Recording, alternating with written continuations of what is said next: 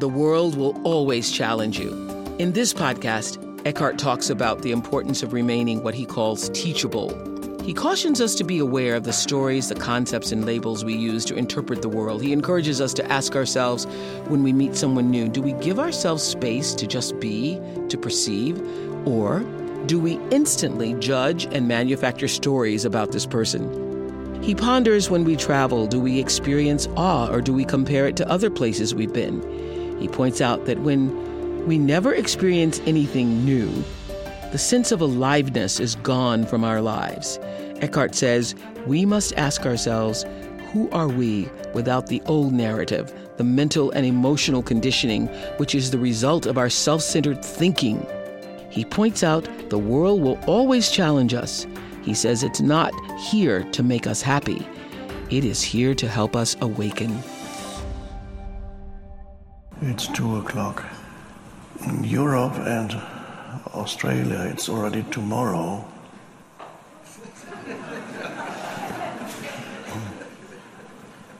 Uh, it might be interesting to check in inside yourself right as we are sitting here, as you are sitting here. Are you thinking all the time as you sit here? Or are there spaces when you're not thinking and just an awareness?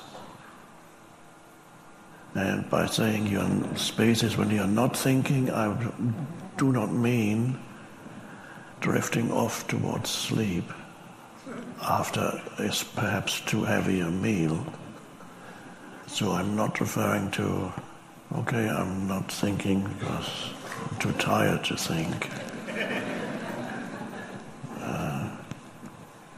Yes, you have become free of thinking, but you're moving towards unconsciousness. But are you able to simply be alert?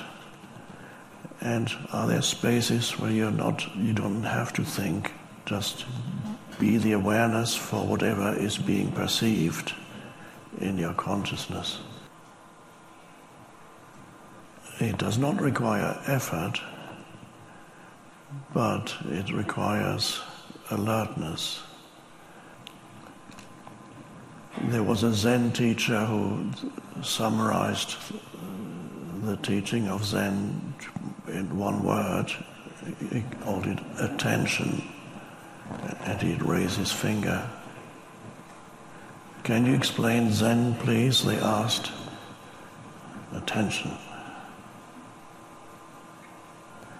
And in many humans, the, that spacious awareness does occur briefly throughout their day, but they are not, it's so brief that they they don't know that it's happening.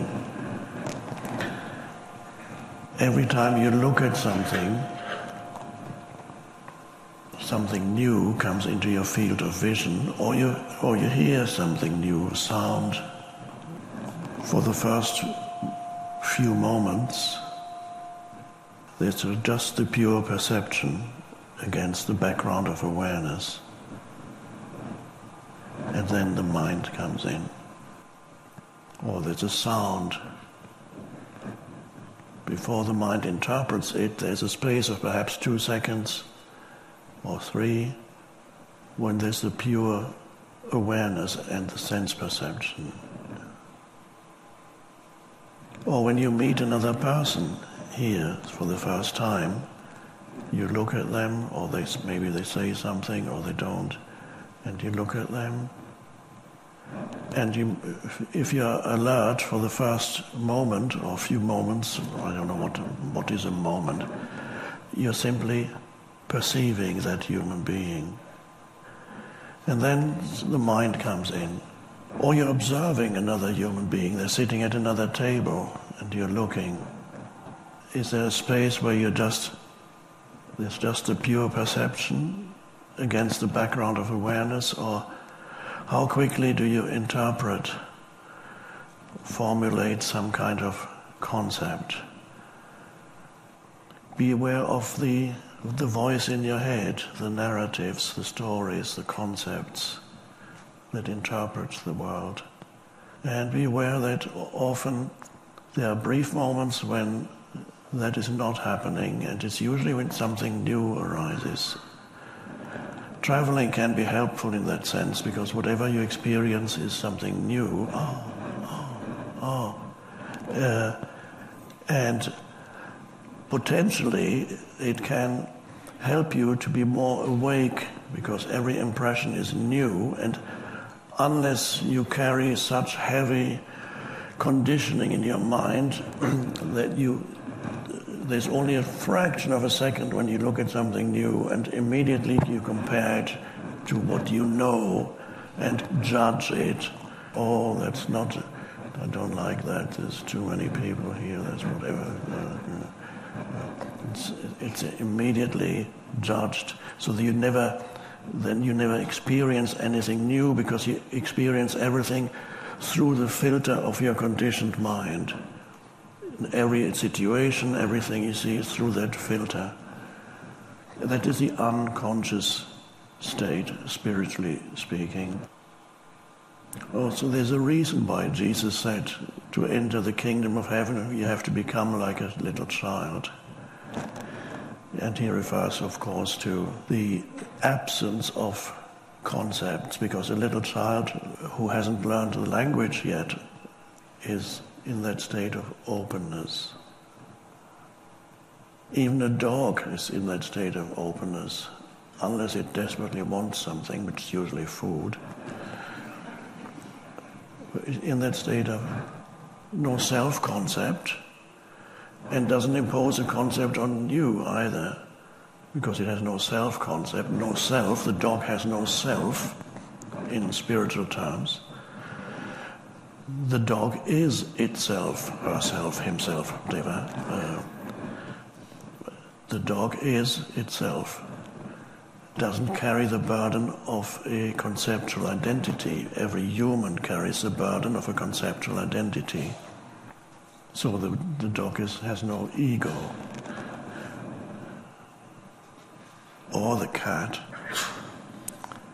Although I have observed in uh, rare instances the beginnings of ego in certain dogs and cats, just little beginnings of because they've lived for humans with humans for too long. So it rubs off on the dog, and then, then suddenly they have a bit of resentment.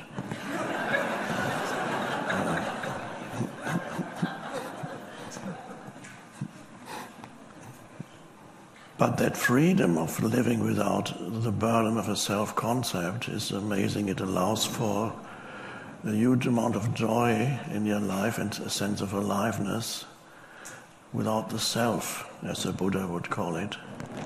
No self. So the dog is uh, free of inferiority complex or superiority complex, free of negative body image. Even the ugliest dog is okay with it.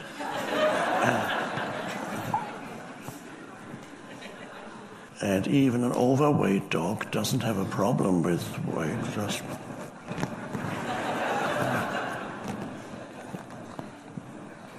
So there's not that image self in the mind that you then split yourself in two.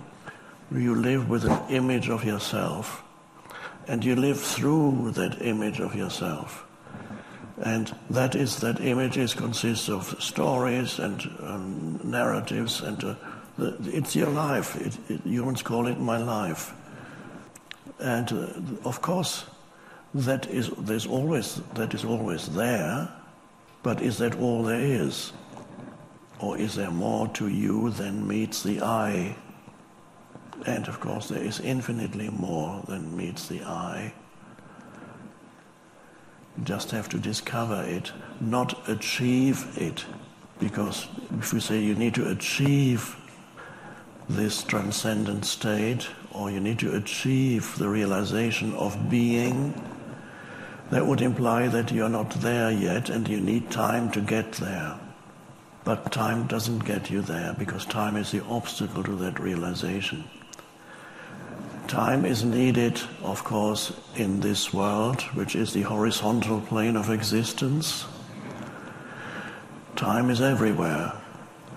Everything functions through time. You can't have an appointment without time. We couldn't have come together here without using time to say on such and such a date, at such and such a time, we're all going to be here. And it worked. We're here. now, if you confuse that horizontal round with a transcendent round, then you might say, let's not be the slaves of time, but just trust that one day we'll all come together here in the present moment, because that's all there is. And uh, the universe will arrange it. And perhaps if we lived indefinitely, then perhaps after um, one billion years, we all accidentally come together here. but that's unlikely. So, time is here on this plane, cannot be denied. It's everywhere. It gives you a lot, it offers you a lot of possibilities of growth and attainment and, and so on. Every doing requires time, every achieving requires time, and it has its place on this horizontal plane, of course.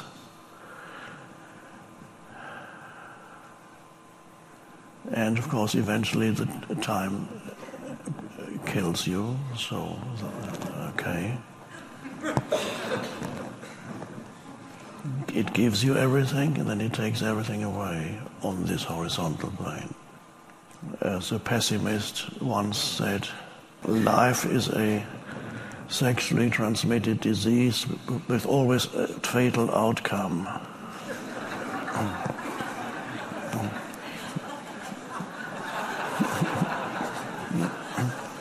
That's true, it seems. Uh, can't be denied.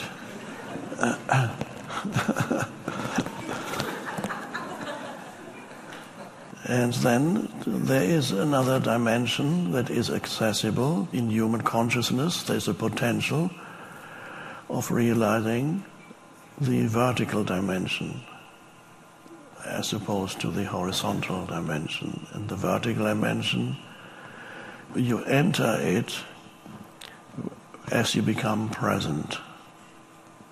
And as you become present, the stream of thinking subsides, is replaced with a space of awareness. Awareness arises.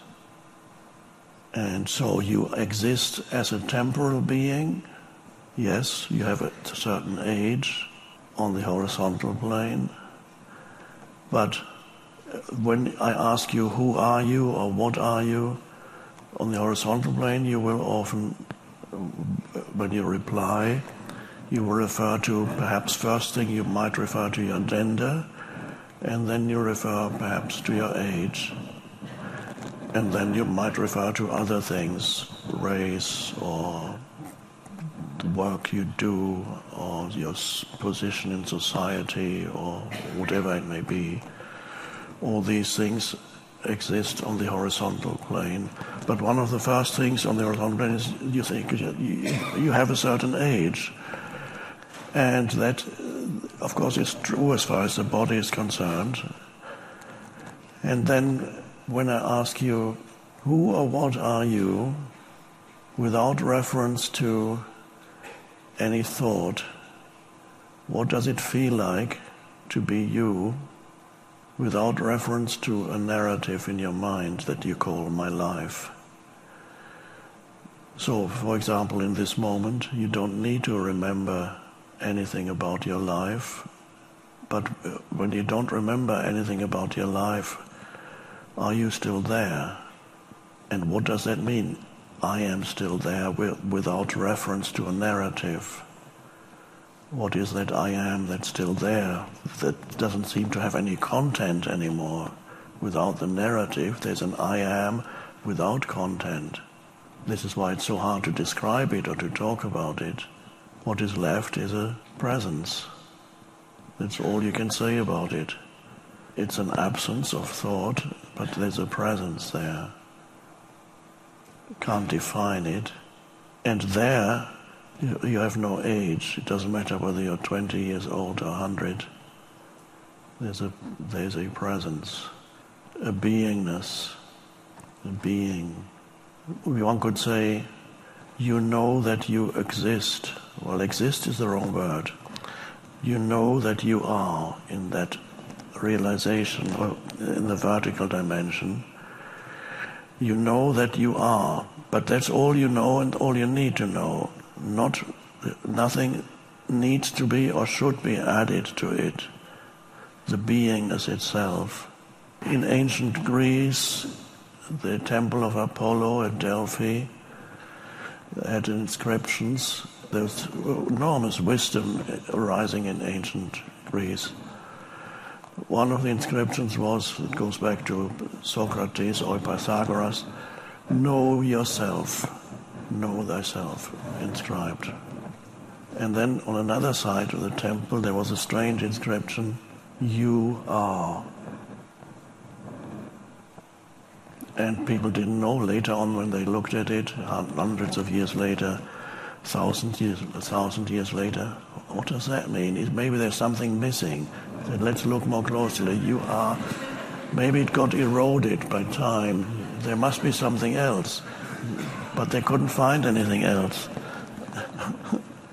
and a few people later realized the deeper meaning of it, and they actually go together with know thyself and you are go together. Know thyself does not refer to the personality, it does not refer to knowing the story of you in great detail exploring perhaps hidden things that you hadn't known about yourself. There's a place for that too, but that's not is meant by know, the ancient know thyself. It's not the self that you get to know through going through psychoanalysis for 10 years. Because you, okay, let's, because there's always new layers of memories that um, Oh, I hadn't realized that. Uh, that. That's so interesting. My life is becoming so complex and interesting. The longer I have psychoanalysis, the more interesting it gets. Um, uh, uh, it, that has its place. It's fine. It's interesting. It's uh, like a movie. That's an interesting movie, and people uh, like to see movies that are not only interesting, but uh, interesting must mean so things must there must be things that that go wrong in the movie, otherwise it's not interesting. And in the movie of your life, there also there must be things that go wrong and that do all the time. Uh, otherwise, it's not interesting. So know thyself doesn't refer to all the details of your life, hidden motivations, all those things, repressed desires. Uh, know thyself doesn't refer to that. It's a different, a, a different knowing and a different self. A different knowing and a different self. The knowing, the verb to know here, is not, not used with reference to conceptual knowing, analytical knowing, knowing through thought structures, thoughts, words, concepts there is a deeper knowing that is non conceptual, and there is a deeper self than the conceptual entity that is the egoic entity. The self that the Buddha described as an illusion, that is the conceptual entity. There is a deeper self that in Buddhism is described as the no self and in Hindu teachings is described as the transcendent self, the Atman. So the inscription on the Temple of Delphi refers to that, the, first of all, the knowing is not the conceptual knowing. There is another way of knowing, and there is another self other than the self that you are familiar with, that you call your life. Me and my life. So that's important to know. And the key is given in these two words, you are. That is the key to knowing yourself. And you, you are is the realization of being, which is the transcendent self. And that knowing is very different from conceptual knowing. And this is a very important point, especially in our civilized, contemporary civilization, which is all over the globe now. We only know conceptual knowing, we disregard or completely forget there's another way of relating to the world, being in the world, than the conceptual one. And that all refers to yourself also, but it also refers to the ways in which you experience the world. When you experience something new, lets you travel, a completely different environment from the one that you live in. For some of you that may be here, this is very different from uh, where you live if you live in Canada or Iceland or anywhere, England. We visit many foreign places and sometimes a few days before or after an event we explore a little bit, we trans- are transformed into tourists. And if you have a guide, sometimes you've had guides to show us a city or to show us, or may, maybe a very unusual area, the nature reserve or something like that. And what I noticed is the guides, because that's their job, they never stop talking. it's go insane. but you can't say anything because they're so nice and they're so knowledgeable. It's rude to say, "Can you please stop talking? I want to experience the. I want to experience this place without concepts. I want to really know it deeply. I can have concepts too, but that's not the main way in which I want to experience this wonderful place." So I don't remember where we were not that long ago. It was some kind of tropical place somewhere. and there was a, a guide, a lovely young woman, very knowledgeable, and we were walking through this forest a group of people. We were maybe 12 people or so. They were following her and she talked continuously because it's everything. So this tree and this little thing and that, uh, how it originates, how it interacts with other things in the forest, and so knowledgeable. You learn so much in this. There is a place for that, but I don't want to be confined to that way of knowing the forest. There is another way of knowing the forest. So what I did, is, uh, I stayed behind and then there was, the group was always far ahead of me, and I could hear her talking in the distance, but I couldn't understand anymore what she was saying. And I was actually able to experience the forest in a different way. I admit I missed quite a lot of what I could have learned by listening to her. Probably would have forgotten 90% of it afterwards. Uh, uh, but at the time, it would have been so, uh, and, and everybody else was so interested in asking questions. Oh, yeah.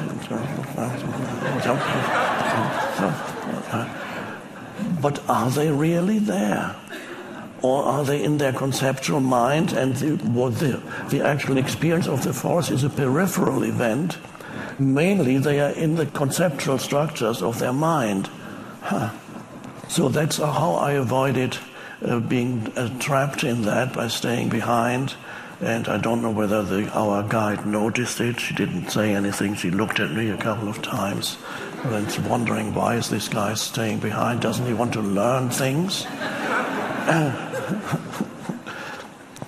I'm not against learning because I, uh, there are the two dimensions. Admittedly, you, you can learn many very interesting things about the forest, but there is the other also. You cannot have just the one that, that confines you to a very limited way of experiencing reality, that reduces everything to concepts which are dead. So, can you really sense the aliveness of the forest? Can you sense the, the sacredness of the forest by, by only applying concepts to the forest? No, you cannot sense that when you are trapped in concepts. There's no space for the, the deeper experiencing of the forest. There's no space for it. So, I'm not advocating letting go of all knowledge, but finding a balance between one way of knowing uh, and the other way of knowing things. Our civilization has lost the balance. It's trapped in one way of knowing only. And the, the deeper way of knowing, which is associated with the vertical dimension and is associated with the present moment and associated with the absence of thought but the acute awareness in the present moment that nobody in mainstream culture teaches you that or talks about it or even knows about it. They don't, they don't know about it. And again, know thyself uh, applies here also. You can know yourself as a conceptual entity, which is your, your sometimes I call it your form identity, your form is the physical form and the psychological form of you, the personality. The body and the personality is your form identity. Everybody has one, and it lasts for a little while until it gets killed by this horrible criminal we call time.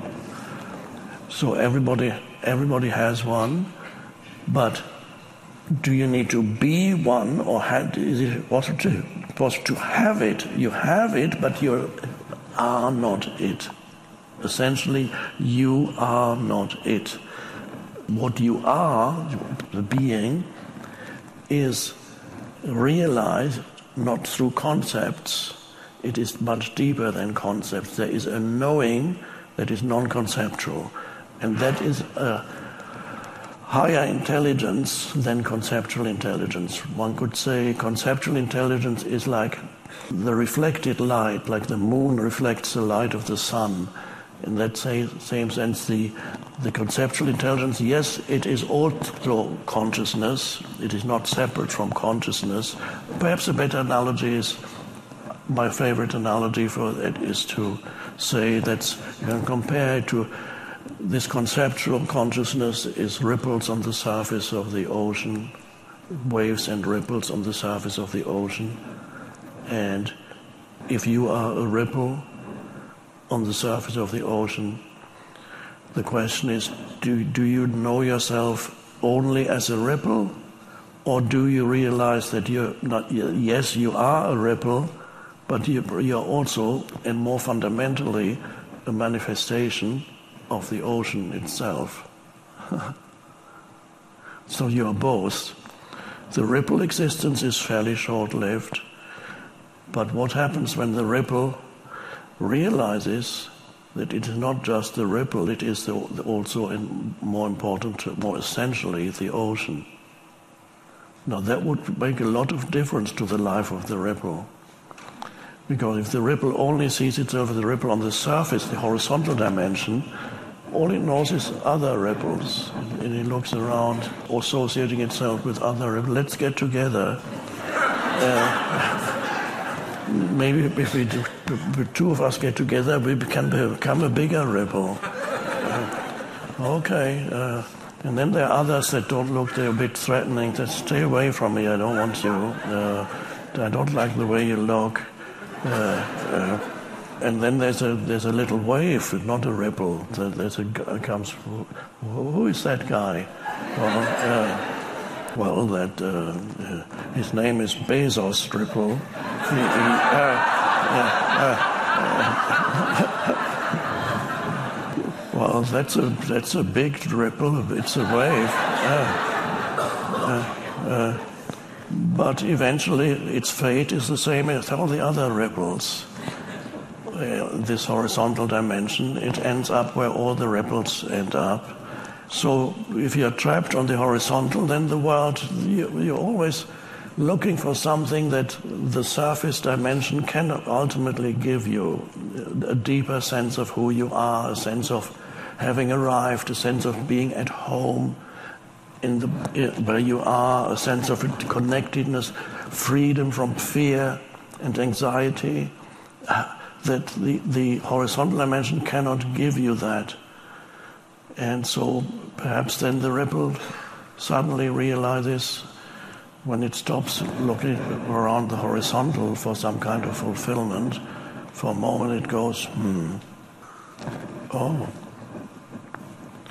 there's a stillness there, and there's a there's a sense of aliveness. What is that? No answer. I don't know. And it feels its connectedness to something very deep.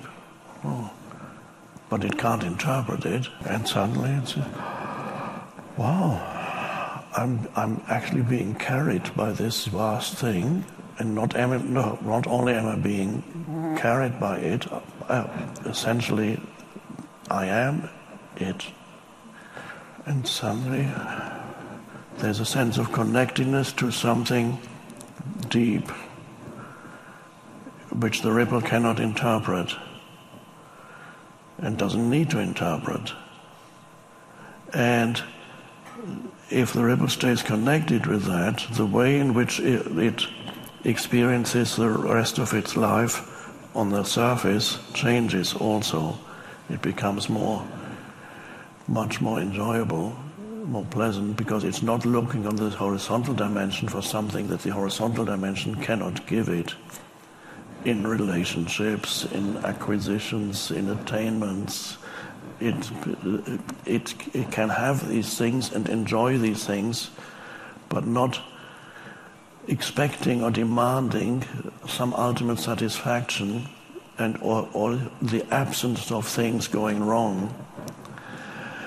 It's on the horizontal dimension. And so when there's a state of connectedness, no, uh, obviously you have realized by now that you are the ripple that I'm talking about. it can even enjoy relationships which before were always a source of um, conflict and problems, at problematic at best, and a source of horrible suffering at worst. And even that can be enjoyed because I'm, you're no longer looking for others to, let's put it simply, make you happy. You're not looking for a human to make you happy, or a situation to make you happy, or some kind of acquisition or attainment to make you happy and complete. You enjoy the relationship, you enjoy the attainment, you enjoy whatever it is that you get on this level, but you can only really enjoy it because you're not dependent on it for a sense of your deep, your real sense of identity, of beingness.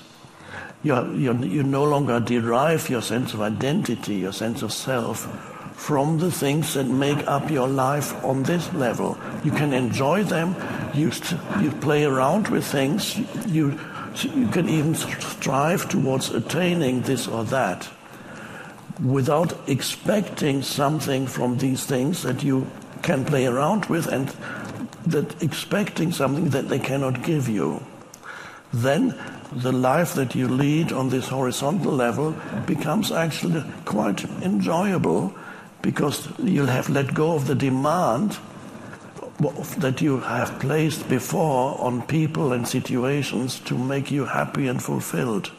And then you get angry when, or upset or irritated when they don't, because they can't. And so, whatever situation you go into, in the absence of the deeper, the vertical dimension, it's life is frustrating. Every relationship turns out to be, well, it wasn't that great. I thought it would be wonderful. That's the, the key to in having a life that is enjoyable is to drop your demands that hitherto before you had placed upon people and situations. Make me happy. Tell me who I am. Complete me. It can't be, that, that is realized in the vertical dimension of now. You don't need time for that. Time becomes the obstacle. So, as I've said before, an important realization is the world is not here to make you happy. Because as long as you believe that the world is here to make you happy, you're not going to be happy because the world can't do it. You've placed an impossible demand upon the world. Make me happy, fulfill me. And then you have resentment when this is an underlying assumption that it should make me happy. Then there's always continuous resentment, which is all forms of suffering. But when you realize the world cannot make you happy, it's not here to make you happy, it has another purpose. What is its purpose? It's here to make you conscious. It's here to awaken you. It's here to awaken you to that deeper dimension, which we call the vertical dimension, which is the awakening of consciousness, the transcendence of ego. And the world is here to challenge you so that you awaken. If the world did not challenge you, and it does it all the time, you might have noticed, you can't get away from it. Even though it's a wonderful thing to practice positive thinking, it works to some extent very well you can change your life through changing your attitude, your thinking. But even then, the world will still challenge you. No matter how much positive thinking you do, and you can achieve things through all the manifestation, but the world will still challenge you. You will move every situation. You, well, there will be a polarity. You achieve something great, but, but there's a downside to it. Always, there's always the other polarity. I'm Oprah Winfrey and you've been listening to Eckhart Tolle, Essential Teachings, the podcast. You can follow these essential teachings on Spotify or wherever you listen to podcasts. If you haven't yet, go to Spotify and follow this podcast. Join us next week for more enlightened teachings from Eckhart Tolle. Thank you for listening.